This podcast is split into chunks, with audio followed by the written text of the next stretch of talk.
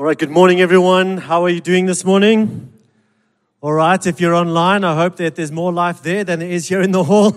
Uh, but man, I'm just so grateful again to be with you this morning. And before we dive in, just to let you know that we are going to be doing communion together just now. So if you're online, you've got just a few minutes to go and find a salty cracks and some grape juice or whatever you can find there. And if there's anyone here who hasn't received their communion pack on the way in, won't you please raise your hand? We've got someone here.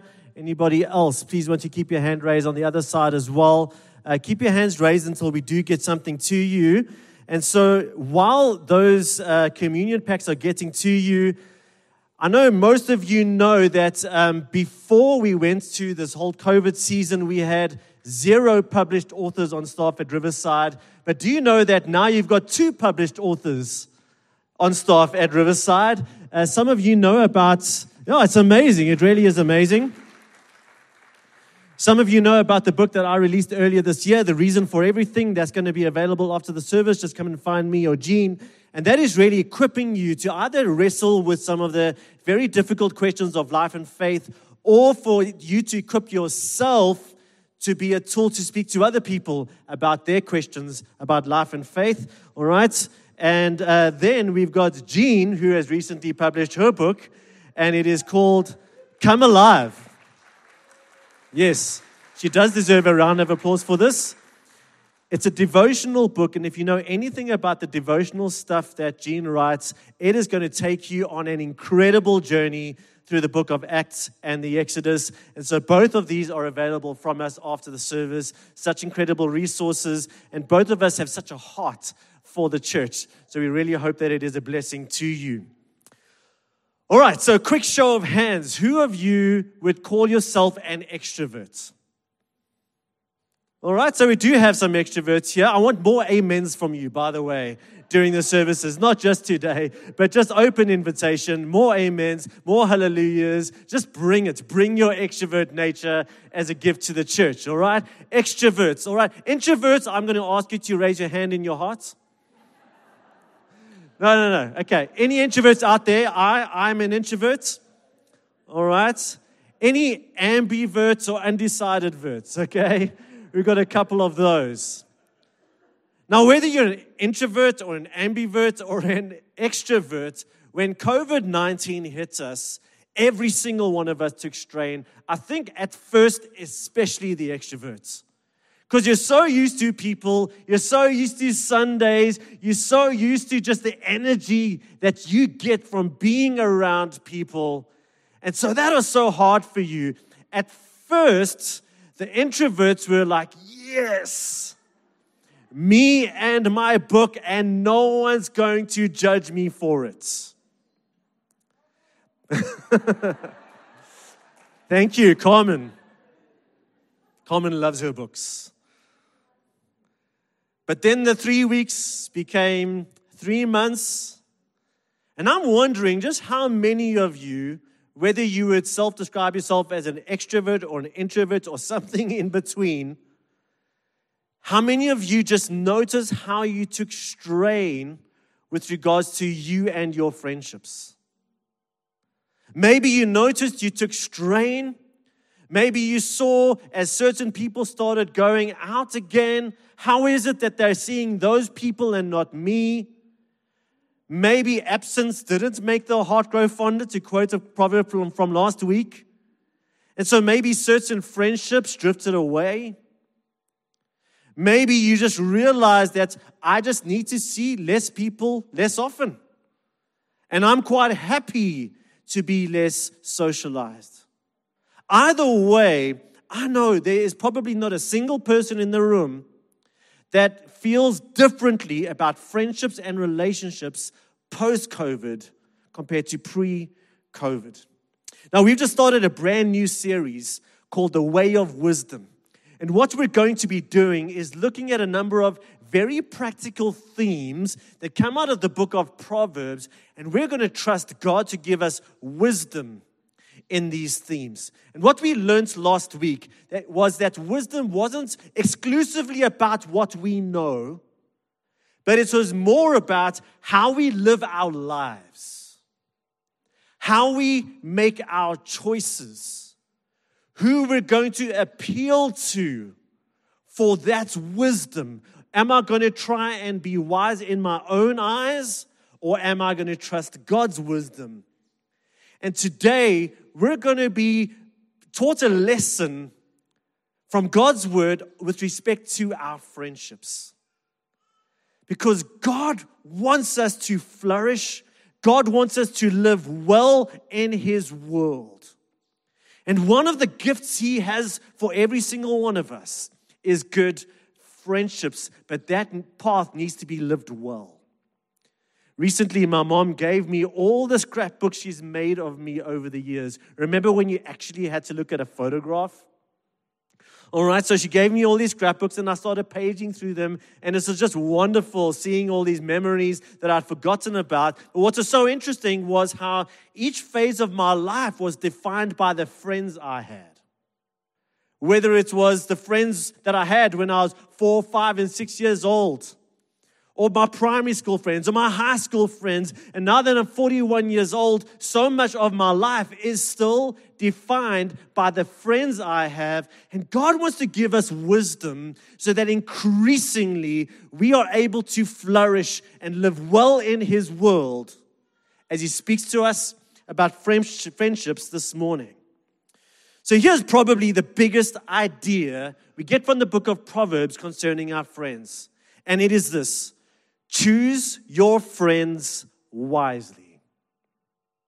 Choose your friends wisely. Proverbs thirteen verses twenty says, "He who walks with the wise grows wise, but a companion of fools suffers harm." Now let's, as you're thinking about your friends, let's quickly define someone who is wise and someone who is a fool. Because maybe you think a fool is that one guy from high school who was drunk seven nights a week. All right? No, no, no, my friends aren't fools.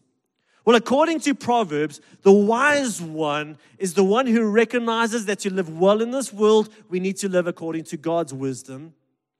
And the fool may very well seem wise in the eyes of the world, but is rejecting God's wisdom as a way of living well in this world. I don't know if you ever remember your parents. You bring a friend home and then afterwards your parents call you aside, and whether you were seven or seventeen, and they're like, "Listen, Johnny, I don't know if I want you hanging around with that boy." And when you were seven or seventeen, what did you say back to your parents? "Well, I'm going to hang out with them anyway." Now we're twenty-seven or thirty-seven or forty-seven or fifty-seven, and we're still doing that, right? And this verse is telling us, listen, when we go through the circles of influence in our life, because to quote Shrek, we're like onions. And as we go from the more external levels of our lives into the internal levels of our lives, we're going to have friendships that don't really make a huge difference in my life. And then there are going to be those friends that influence me greatly, and I hopefully influence them greatly. And when we get to higher degrees of influence, are those people moving you towards living well in God's world, or away from it? And we need to take an audit of that. I don't know if wisdom, though, is always the first thing we look for when we make new friends. On average, it's usually you go to someone's house, you're having a briar, you strike up, strike up a conversation with someone, and often it's some form of chemistry. We like the same movies, or we come from the same high school, or we enjoy the same sports, and you've got this chemistry, and a friendship so often gets born out of that, and that is absolutely fantastic. We need to have some great chemistry in our friendships. Sometimes what causes us to become friends, and some of us are admittedly more and less conscious of this, comes to us through Proverbs nineteen verses six. It says, "Many curry favor with a ruler, And everyone is the friend of a man who gives gifts, meaning sometimes we are friends with someone because of how they make me feel or what I can get out of the relationship. And so, oh, this is a powerful person. And so I feel good in proximity to this person. Or here's a wealthy person. And so I'm going to hang out with this person because that meets some other unmet needs in my life. Now, let me say, there's nothing wrong with being powerful, uh, friends with powerful or wealthy people, but the scriptures are saying that we need to prioritize wisdom, especially as these people move closer and closer to the core of who we are, because they are going to influence us one way or the other. Now, I don't think the Bible is saying that we only need to have Christian friends, and every time you get together, you need to pray and read the Bible all day. Chemistry is great. Watching sport together is great. But let us think about the trajectory of that influence. So here's a question that I've often been asked, and it is this. If I am a Christian, can I have non-Christian friends? And so once again, if we think about these circles of increasing influence in our lives, that the people who are closest to us are going to influence us, we need to be aware of that and we need to be wise to that. But here's the thing. Matthew chapter eleven verses nineteen describes Jesus as a friend of sinners. And so I fundamentally believe that as Christians, we need to have non-Christian friendships. And these can be wonderful friendships. I'm not advocating to get your pet's little non-Christian friend and make them your project. I'm advocating having genuine, mutual relationships. And maybe there's a lot of wisdom that can flow from them to you and you to them. But at the heart of it, you need to be aware when it comes to your faith and when it comes to living wisely in God's world, according to God's ways, which way are you being influenced by which friends? And you need to be wise to that. And you need to make some decisions. You see, for Jesus, his primary influence was his relationship with his Father. But then Jesus also had the circle of the disciples, who in many ways were his primary friendship circles. And then, yes, he was a friend of sinners. And as we just think through those layers, we need to ensure that we are primarily influenced by God, that we have the wise surrounding us to strengthen us and keep us accountable and influence us towards living wisely in God's world. And then, yes, of course, we can have many other friends in our lives. We're going to be a presence in their lives. We're going to have a mutual, meaningful relationship with them. But we're also going to put this verse into practice. So if the big idea of Proverbs is to choose friends wisely, what are the kinds of things we can look for in a friend? Well, the first thing that's going to come out of this book is to look for friends of character. Look for friends of integrity, friends that are trustworthy. Proverbs twenty-two verses eleven says, "He who loves a pure heart and whose speech is gracious will have the king for his friend." You want a good friend?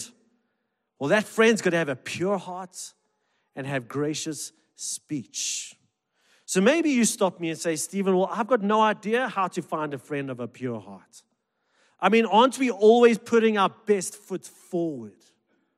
And so for weeks or maybe months, I have impression A of someone, and only after time do I realize maybe my first impression was wrong. So how can I choose a friend of a pure heart?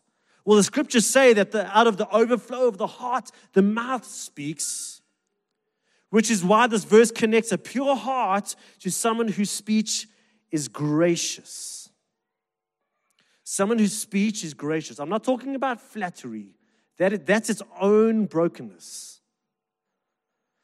And so we can learn a lot about someone's heart by their gracious speech. Someone who's always speaking well of people. Someone who's going to be slow to speak ill of people or situations. Someone, to quote loosely from Philippians chapter four, whose speech and whose conduct and whose attention is always being drawn to the things that are noble, things that are true, things that are excellent, things that are praiseworthy. That is going to be a good indication that they are going to be a friend of a pure heart. And not only is this about how they're going to influence you, but every single friendship at some time is going to hit a bit of a speed wobble. And you want to ensure that as you navigate some difficult territory with this friend, that you've got maturity and graciousness on your side.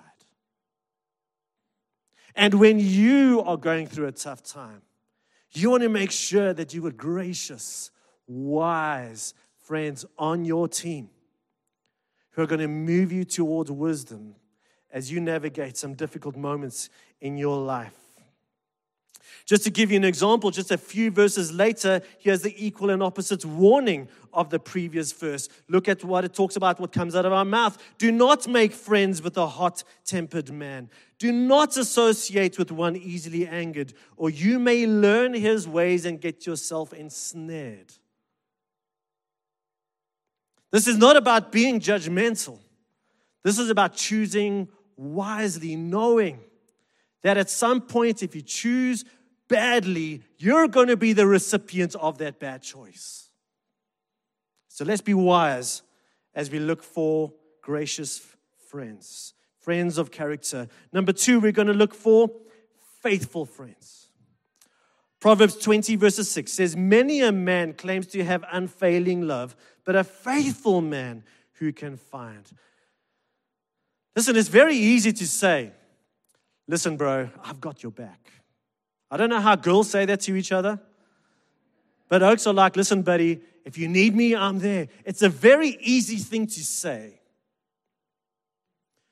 Proverbs seventeen, verses seventeen says, a friend loves at all times, and a brother is born for adversity. A faithful friend is not only there when times are easy, when it is convenient for them, when you can fit easily into their schedule. There are going to be tough moments, and a faithful friend is going to be there in adversity. Proverbs twenty-seven, verses ten says, do not forsake your friend and the friend of your father. One of the most famous friendships in the Bible, I love this story, is the friendship that developed between David and Jonathan. This was before David became King David. Jonathan was the son of King Saul. Now, I wonder if you've ever been at someone's home, especially when you were probably in high school, and you just got the feeling that your friend's parents didn't like you. I had a friend in high school, no jokes. We were pretty good friends for a season, and so every single time I walked into his house, his mother greeted me with a cuss word. All right, and at first that absolutely freaked me out until I realized, for in some strange way, this was a term of endearment for her. But going back to those moments where you go to a friend's house or maybe a girlfriend's house and you're like, I'm convinced that your mom or dad really don't like me. Now, as uncomfortable as that is, have you ever been at a friend's house and one of their parents pulls out the chef's knife and tries to pin you to the wall? I hope none of you have experienced that. But that was David's experience. See, King Saul, Jonathan's father, hated David. He was so jealous of David that not only did he kind of hate him in his heart, he literally wanted to kill him. And yet, in spite of such adversity and such a difficult situation and context, David and Jonathan had this incredible friendship. First Samuel eighteen verses three says this, and Jonathan made a covenant with David because he loved him as himself. So Jonathan was there for David, and he defended David, and he protected David. There's this incredible story where King Saul and David were kind of playing this cat and mouse game, where King Saul and his armies were looking for David all over the Judean countryside. At one point, David was in the deserts, and somehow Jonathan found out where David was. But David was afraid for his life. And so at the risk to his own life, it says this, First Samuel twenty-three sixteen, and Saul's son Jonathan went to David at Horesh. This wasn't just popping in the car, going around the corner, or getting an Uber. This was a journey. And he helped him to find strength in God. One of the ways God wants to encourage you through difficult seasons is through faithful friends. Doctor Henry Cloud, he's a Christian psychologist, and he tells a story about this research. And I know it's kind of strange with our modern sensitivities, but just hear it out. Where these researchers took some monkeys and put them in isolated cages and then stressed them out with flashing lights. And then afterwards took their blood to measure their stress hormones. Then they repeated the experiment, but this time they put a buddy in, this, in the cage with the monkey. And do you know that after stressing them out the same way, and taking their bloods, their stress hormones went down by fifty percent. They were better able to cope with the stress by simply having a buddy in the cage with them. So who's your monkey buddy? Who's your monkey buddy? God wants a monkey buddy for you, all right? Every single one of us is navigating some stressful times. And one of the best gifts to you right now is a faithful friend. Number three, we're going to look for gracious friends. Earlier we spoke about gracious words. Let's talk about gracious friends. Proverbs seventeen verses nine says, he who covers over an offense promotes love, but whoever repeats the matter separates close friends. Let's talk about this first part. He who covers over an offense promotes love. Put simply, a good friend is a friend who is not easily offended. They've got the emotional and the spiritual and the social maturity that you don't need to walk on eggshells around them all the time. They are able to easily absorb the smaller offenses out of maturity and graciousness and genuine love. That's the first part of this verse. That the second half is the opposite. But whoever repeats the matter separates close friends. This is the friend who is easily offended. And instead of speaking to you about it, they take it to somebody else. They build allies. They build a team. Can you believe she said? I can't believe he did. Or they put something on social media, easily offended and building allies. If that is you, or if that has been your experience, has that ever worked? Are your friendships stronger by being easily offended and building allies? And we know the answer to that question. Proverbs sixteen twenty-eight says, gossip separates close friends. I mentioned earlier that there are going to be seasons when even the best of friendships hit some tough times. And there are going to be moments where some difficult things need to be said. Proverbs twenty-seven verses six says, but wounds from a friend can be trusted. Now, we've already eliminated petty offense.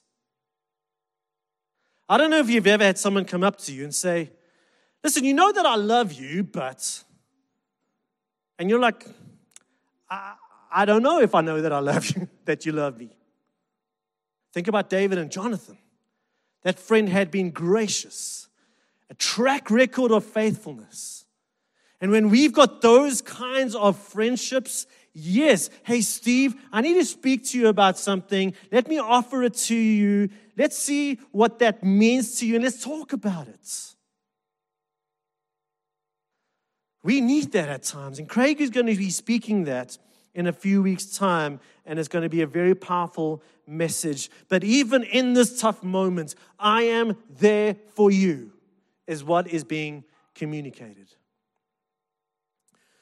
So I'm hoping that you're seeing some incredible wisdom in how we choose our friends and on what basis we choose our friends, because God wants to bless you with great friendships.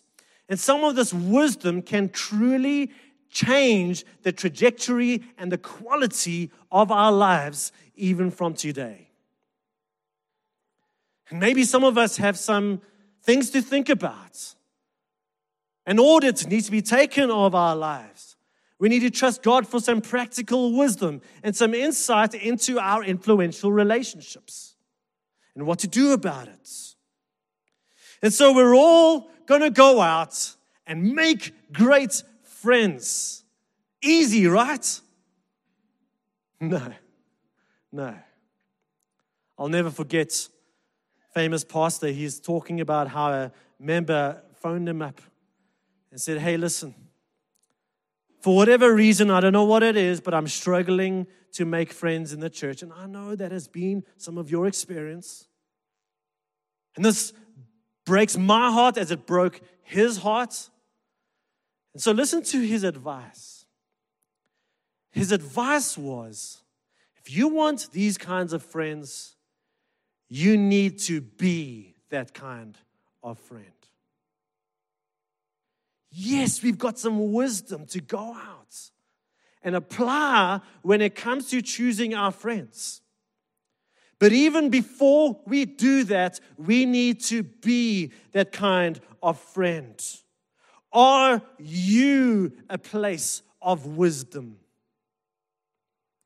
Are you moving towards the ways of God or away? Are you friends with people because of what you can get from them? Is your heart pure?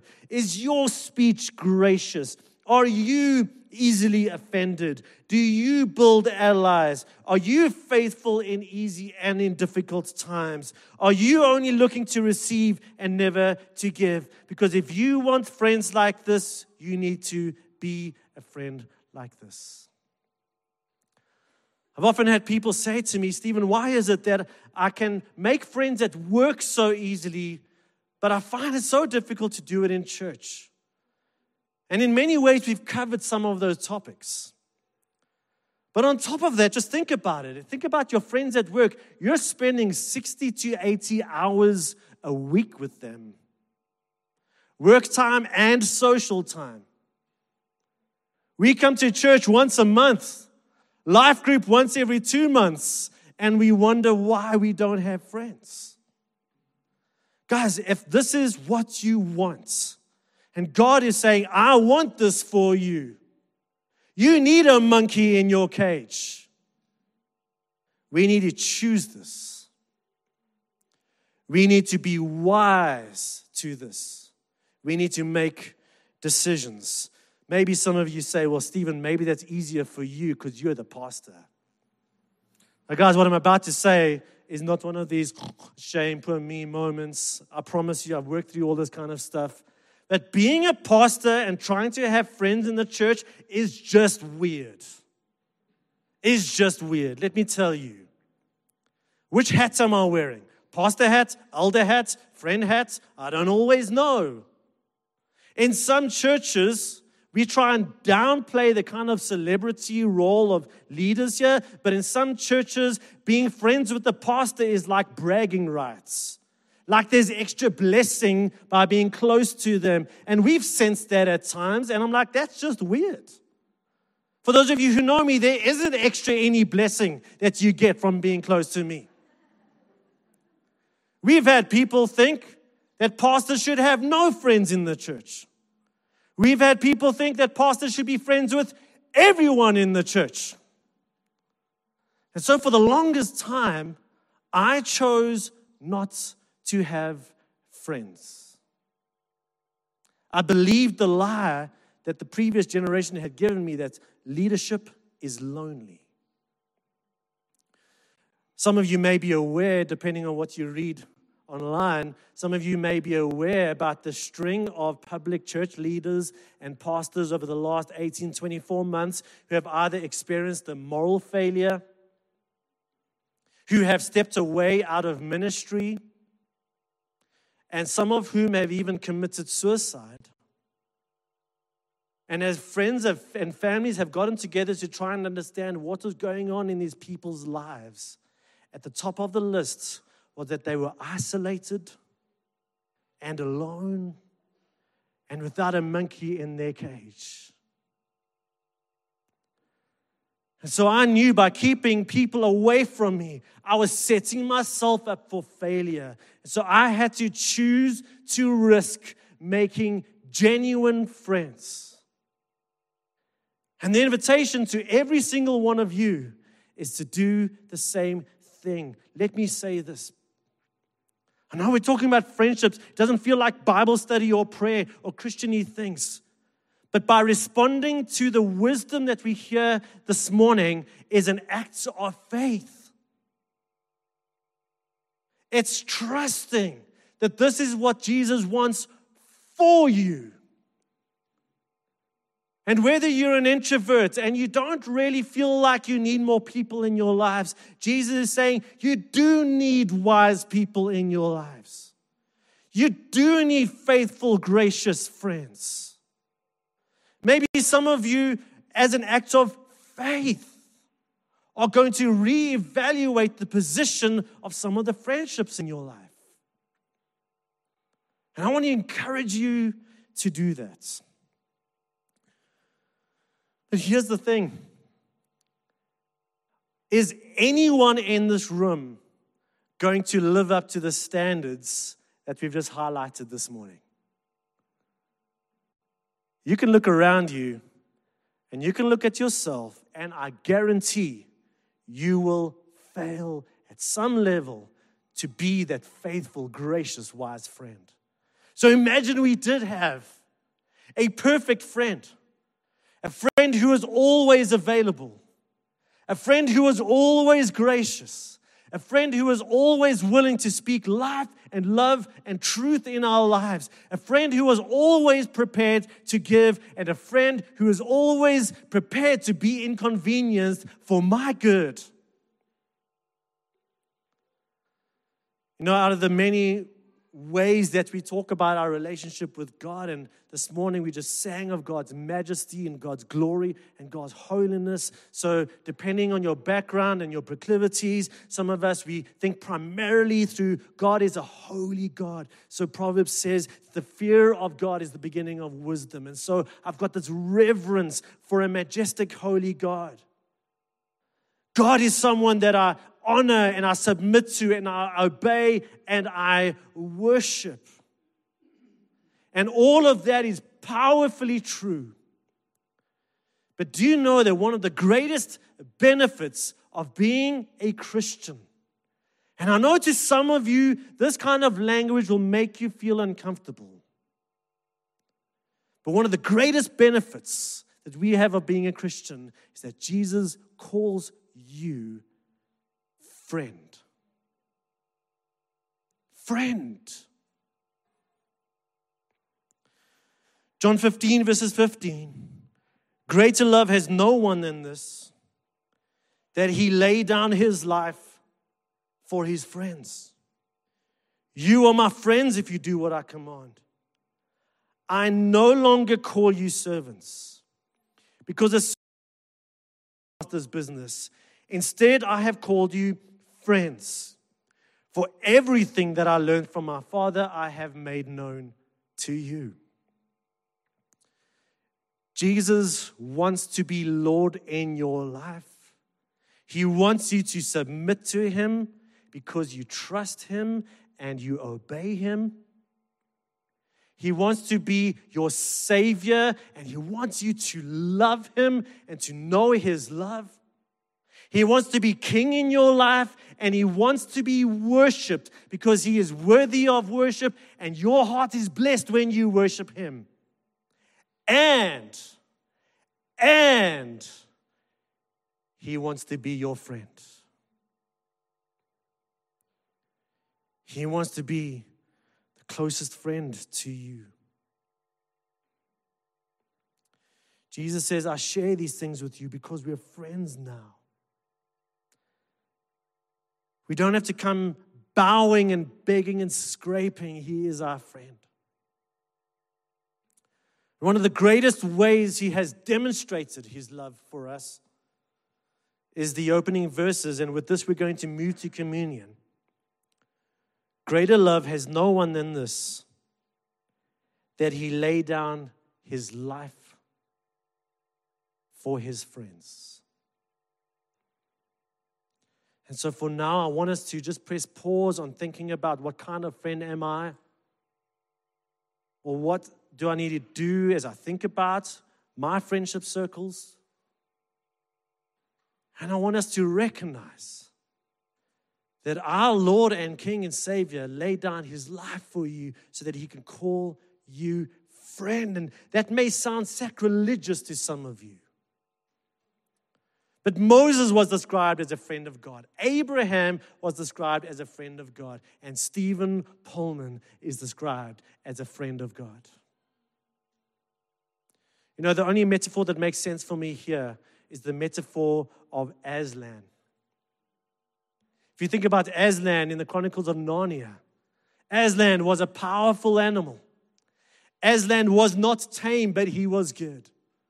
Aslan devoured his enemies and showed and demonstrated his power and his authority, and yet he called these little children friends. And I'm sure at some time, if I can just insert myself into those stories, these little kids are looking at this powerful lion going, how is it that this lion calls me friend? And there is this perfect mixture of awe and reverence and love and intimacy and friendship all in one. And Jesus died so that you can have that with him. So we're going to take communion together. I just want to warn you, there's kind of two layers. There's the first plastic layer that you're going to take off, and then there's a second tinfoil layer. We're going to have a video playing on the screen behind me. So maybe let this video play for a minute or two. Let the song orientate your heart towards worship. Think about the friend who laid down his life for you. And then in your own time, eat of the bread, the broken body of Christ for you. And drink of the juice, a picture of his blood shed so that we can experience peace and love and grace with the Father. And then we will close in prayer afterwards.